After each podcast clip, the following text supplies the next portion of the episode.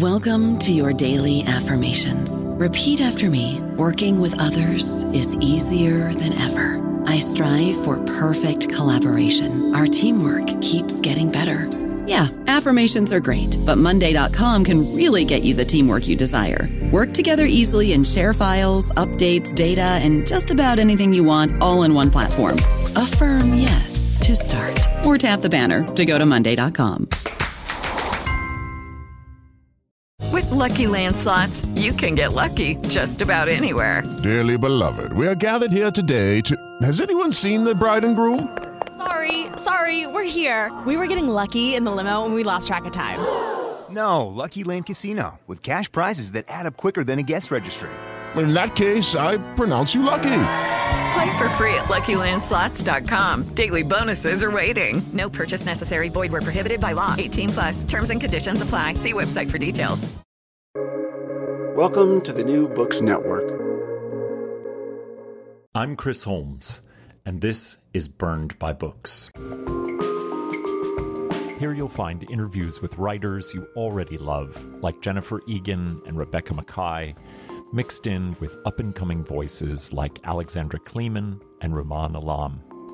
You'll find us wherever you listen to podcasts, but check out previous episodes at burnedbybooks.com and on Instagram and Twitter at burnedbybooks. Let's start the show. When the novel Less by Andrew Sean Greer won the 2017 Pulitzer Prize for Fiction, there was the immediate sense that a mold had been broken. The expectation of a serious toned, often mournful narrative of historical or contemporary crises had been cast aside for a novel that reveled both in its joyfulness and buffoonery there could not have been a less serious protagonist than Arthur Less, who, in the midst of a midlife and love life crisis, embarks on a series of ill fated academic invitations and appointments around the globe. And while there is much profound in what Greer has to say about love, loss, aging, just to name a few of his interests, the inflection of comedy, often broad and replete with puns and physical gags, makes these universal topics of literature feel fresh and newly seen. So when the news came of a sequel that would send the beloved Arthur Less across the United States in search of paying gigs to offset financial ruin, there was the equivalent of a literary earthquake. Of the many galleys I've had the fortune of receiving, it was Less is Lost that provoked the most jealousy amongst friends and colleagues. Why is that? What about Arthur Less, a middling novelist with a habit of causing social disaster wherever he goes, feels so inviting and comforting? In the sequel to Less, we are treated to Arthur's undesired odyssey across the US in a camper van with a pug named Dolly. The tailored bright blue suit is subbed out for overalls and a cowboy hat this isn't an occasion to mete out comedic foibles at the expense of middle America. It's a calling to see misunderstandings as crucial to human experience. This is a novel that takes seriously the ways in which gaffes and missteps are themselves catalysts to seeing the invisible ties that bind us. As often as Arthur is convinced that his difference from others will leave him loveless and isolated, his actual experiences prove that the fear of that loneliness is the main barrier to sharing in the delight of the ridiculousness of so much of our short lives. And that ridiculousness is wonderfully on display in Less is Lost. There is more butchering of the German and Italian languages to hilarious effect, a new appreciation for the absurdity of literary prizes, and a theater troupe dedicated to the unexpurgated dramatization of literary works, including a six hour long To the Lighthouse, where the lighthouse itself has a role. But along with that ridiculousness comes the patience and generosity of love, and the importance of forgiveness, and the revelation of fame's burden. Less is Lost, like its predecessor, proves that comedy has the wiser voice in speaking to our contemporary moment. It is with much anticipation that I welcome Andrew Sean Greer to the show. Thank you so much for having me. What a wonderful intro.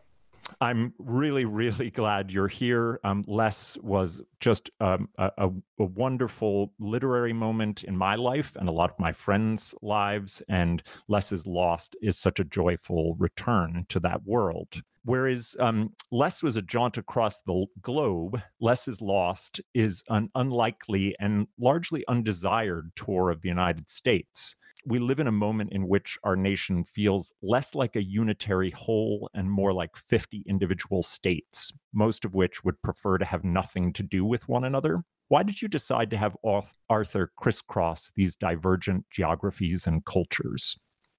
Well, I think if if Less was a book where I was uh, trying to stare at my greatest fears and and and get through them by making light of them, uh, maybe turning 50 or, or being alone or those things. Uh, uh, this was a book in 2016 after the election. I thought, I don't understand this country. And I have to think about what I'm most afraid of and head towards that for whatever novel I'm writing. So I thought, I'm afraid of Alabama. I'm hmm. going to rent a RV and travel for six weeks across the southern part of the United States and the deep South and and see what's there. And I didn't think it was an Arthur Less novel. It was I had different characters, and it wasn't working. And I finally just had to confront the fact that I already had a great narrator and a ridiculous protagonist who could go across the country and help me confront these the these worries uh, with a sense of humor and lightness. The narration is an an important part of the the sequel, as it was in in Less, and having Freddie Pellew um, eh, talk us through the ways in which his partner uh, uh, Arthur Less is making this extraordinary journey and and needing to find a way back to Freddie ultimately, but having to go through a gauntlet of of of sorts. So, uh, why was Freddie an important narrative voice for you? Well, it's a great way for me to um, have a loving but chiding narrator who is somehow omniscient, um, but still capable of having his own first person account of what's going on and how it affects him. So, as a writer, it gives me a lot of latitude and since he's an English teacher, it gives me a lot of pleasure in in language and referring to other kinds of literature, things that I don't think Arthur would tell this story. We'll never know how Arthur would write this story. Um, it gives me a nice distance, especially since Arthur is a little like myself and I draw from my life. It gives me a distance from whoever I'm portraying. Hmm, that's very interesting. Uh, Less is Lost, like its predecessor, is a, a wildly funny book. I would argue this makes it somewhat of a rare breed in 21st century American literature. There's almost a sense that in such bleak times, humorous literature cannot meet its own moment. In fact, your first story collection, which is how I came to know your work, how it was for me, runs towards the serious end of that spectrum. Uh, what made you set out to write a pair of novels? Obviously, you've just said that it wasn't expecting to be a pair, but ended up being a pair um, that operate in that comedic voice. First of all, I'm delighted to hear that someone read that book. I, I, I actually had it as uh, in a class uh, in graduate school, so a lot of people read it. Oh, that's fantastic to hear. Yeah, no, that's deadly serious, and I have a, a number of books where you would not crack a smile. Um, but I think in all of those books, what I was most interested in playing with language. I had a Victorian novel that was great fun to write because of the language I got to use, and um, and with less and less is lost, it feels like the same um, project of of exploring what language to use to tell this story and how uh, fancy I can be without being ridiculous. And luckily, mm-hmm. a comic novel, you can go all the way because you're going ridiculous. So my my worser tendencies, which is to overwrite and make it too florid, are are are are um, features in a comic. so it was a great solution for me. Uh, yes, absolutely. Um, and you know, you you use the word ridiculous, and that's exactly what Aristotle thought comedy was: an imitation of uh, the ridiculous, ridiculous people, ridiculous language. And we can safely say that that Arthur is often ridiculous, sometimes speaks ridiculously. Uh, and in the case of his legendarily bad German, uh, he is uh, again in less is lost quite ridiculous. What makes our failures with speaking another language so rife with humor? Well I, the reason i had in less i had him a bad german speaker was that i was getting to the german chapter and i thought you know what i really don't want to do? Have a lot of funny accents in english. When someone has learned it as a second language so fluently. I, I, I live in Italy and try to make my way, and I realize how difficult it is. And I wouldn't want to make fun of someone for doing that. So I thought it's funnier to hear an American be the ridiculous one and how we must sound when Americans rarely learn a foreign language. And if we do, we're just so proud. You know, everyone thinks they speak French, but ask the French. yeah and then it seems like that there's a vulnerability there that you you like to to to play with and to bring into those interactions. And it's you know even when when uh, arthur is is doing so badly in another language he's often met with with patience and and then when there are misunderstandings which are funny to us the person on the other side of that conversation will try and kind of continue on even so. Is that come from your own experiences in italian well, it certainly does. I mean, I think something he does, I don't, I try to do is to have utter confidence. It's the only way to to dive into a language. And it means you're going to be absurd because you are ignoring all the problems you're causing by just forging ahead to ordering that pasta dish, no matter how badly it comes out. And at least in Italy, people are very generous in understanding everything from the accent to the slightly wrong words to the wrong tense. They'll just go with it and and follow along with you, which is great, a great pleasure. Yeah, and I, from my own experience, having lived in several places and and and spoken mostly bad versions of the languages, it is it it's more common that you encounter that generosity, and I'm not always sure that's the case in uh, in the U.S. Um, so I thought it was interesting that you you ended up having Germans show up in in in the U.S. unexpectedly for him to talk to you. Um, but it, is it your sense that there's less generosity? With um, those who are speaking English as a second language? Absolutely. I, I, I see it all the time here. People um, can't understand an accent or, or can't understand uh, uh, an obvious misplacement of words or or stresses like if someone says photograph instead of photograph americans have no idea what they're saying mm-hmm. and I think it takes having been humbled by our own experience to to to reach your ear a little farther. But Americans were not confronted with foreign languages that often. We have. Um, and except if you live in, in California or southern states where Spanish is is the most common language, um, you don't you're not confronted with your own inability to use your um, grammar school teachings. You just forge on ahead, and I think we're never forced to look at uh, something we take for granted. Mm-hmm. For me, misunderstanding, and whether that's in language or or just the the everyday interactions we have with others in less is puts on display the frailty of human connection in Arthur's case, that operates both on the micro level of his insecurity with his uh, in his relationship to the narrator Freddie Pellew, and the macro of his desire to connect with people he meets on his trip, but also his sense that he will always be an outsider no matter where he goes. What do you see in Arthur that might speak to the universal of our desire for community and our insecurity that we are unfit for such comminglings? Oh, well, I think of him, I've seen people talk about these novels as fish out of water novels. And I think, no, that's that's not it at all. I mean, he's he's a fish in water. This is an American crossing America who's Mhm. having trouble connecting.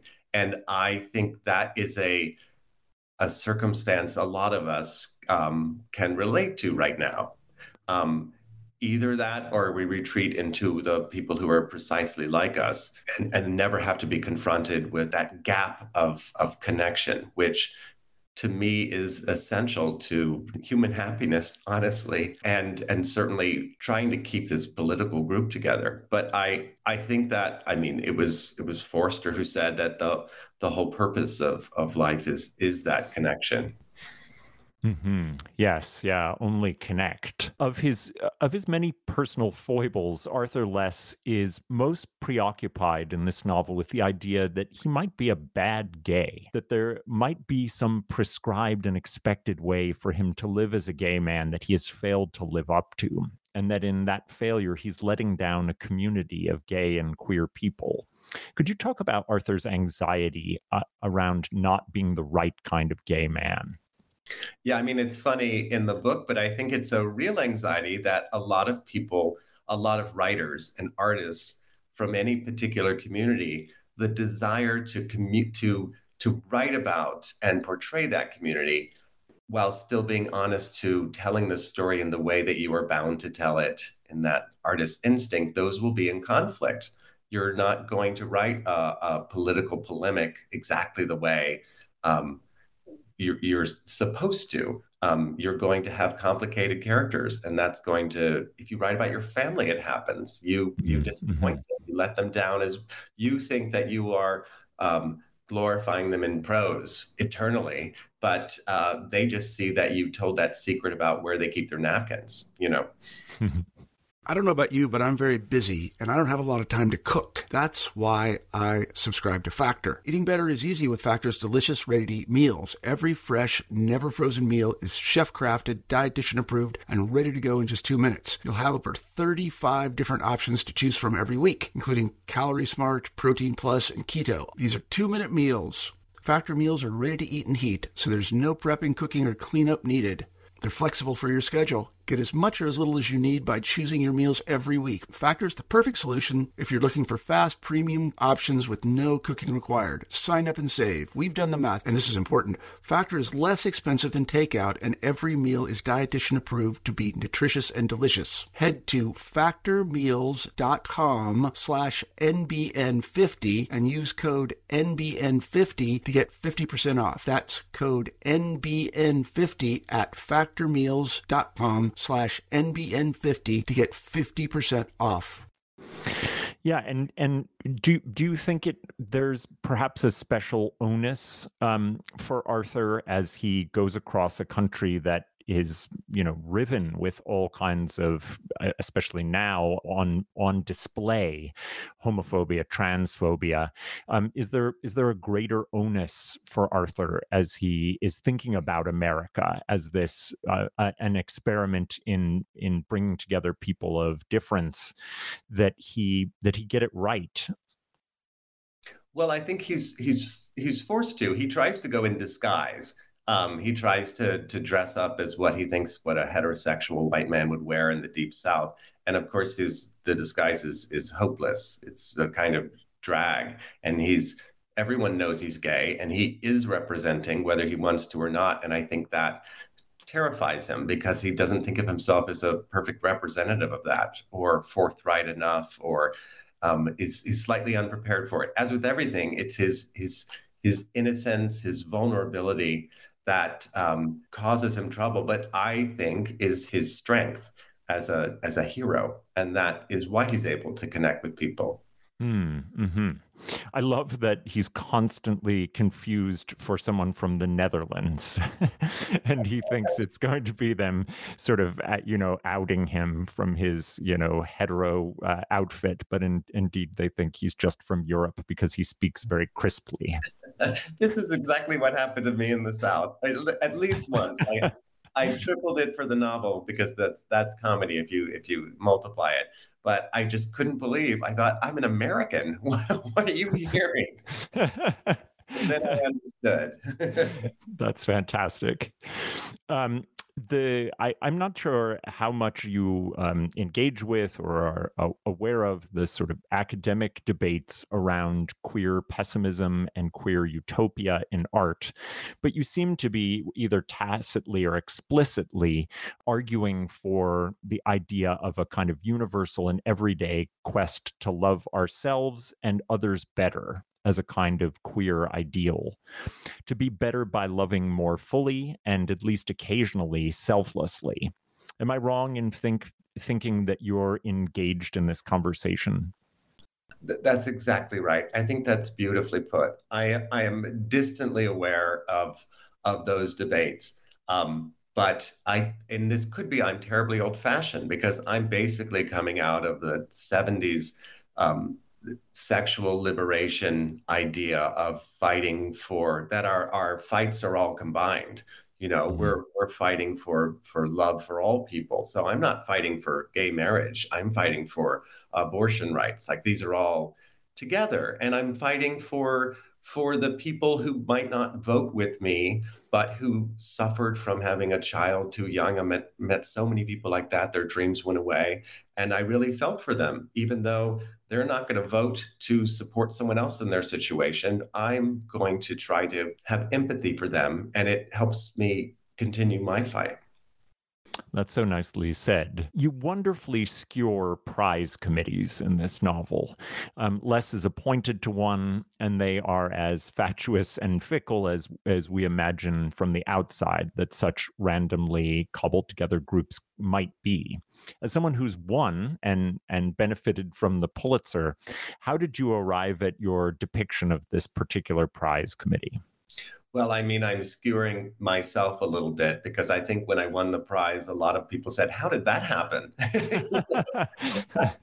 I certainly asked that. I was not expecting to be even be on that list.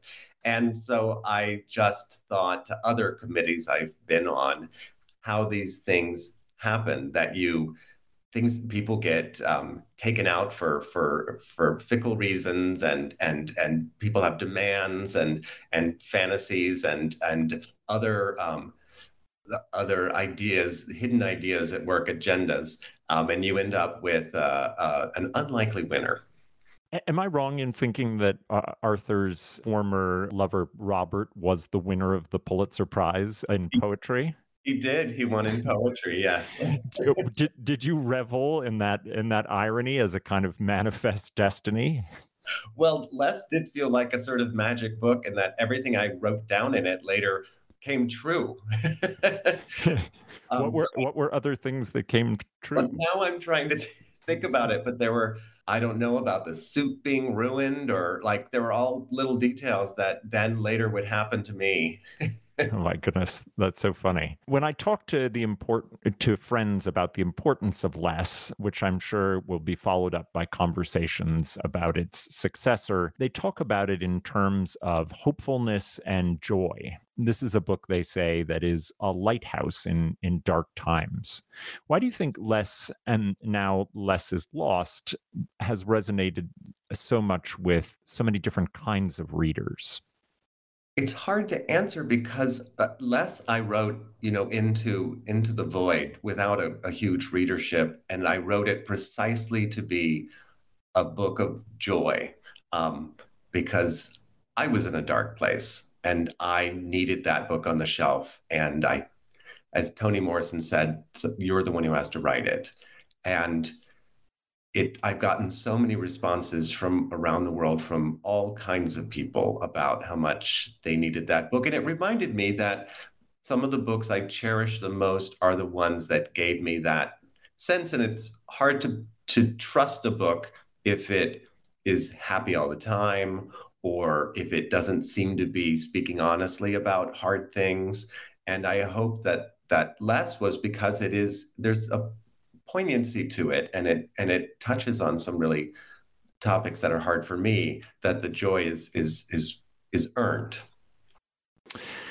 Yes, and I and I think what you say about there not being necessarily that book on the shelf is something that rings true um, to my experiences talking to friends. That this was a book they had been looking for and hadn't necessarily found on the shelf yet, and therefore it it earned uh, a, a, certain importance in their lives, and it does it. You know, I, I by focusing on its comedy, I perhaps have have uh, covered over its poignancy. But it is both less and less is lost are are very poignant books and and do confront difficult issues. I mean, as as someone who is of of your same era, I find that you know the the aspects of aging that are dealt with in less is lost especially um, for a writer or for someone in in their career who feels like they they may have missed the time in which they might have uh, otherwise shown.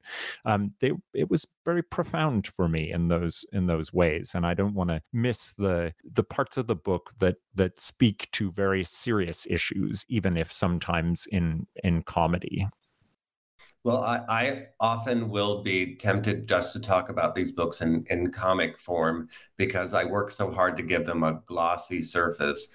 But it is the, the most notes that I receive through social media are from people who are oddly not our age, but are going through a, some other transition where they feel they've failed, um, where they feel hopelessly unloved. You know, they're turning 25 or turning 30 and it's some some mark of their own failure and the book seems to give them hope which is the the best thing i could have thought of because i hadn't specifically written to those at all.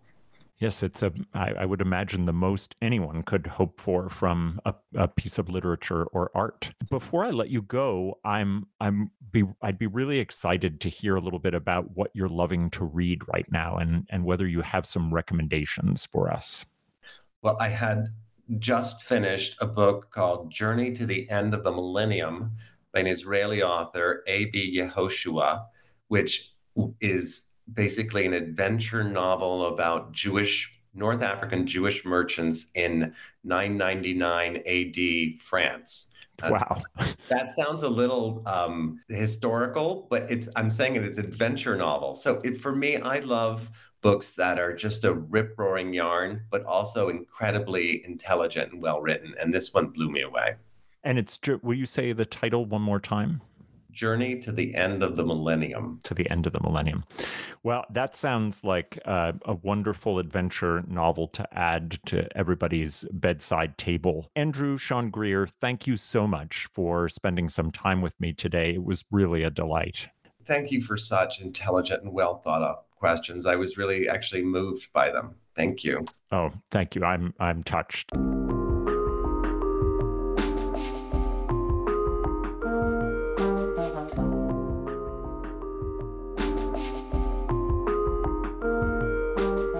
Well, that's all from me for now. My great thanks to Andrew Sean Greer for his thoughtfulness and generosity in taking time with me today to talk about Less is Lost. You can find links to purchase Less is Lost and Andrew's recommendations at burnedbybooks.com. There you'll find all of our previous episodes and recommendations. Next week, I'll welcome superstar novelist Celeste Ng to the show. Until then, this has been Burned by Books.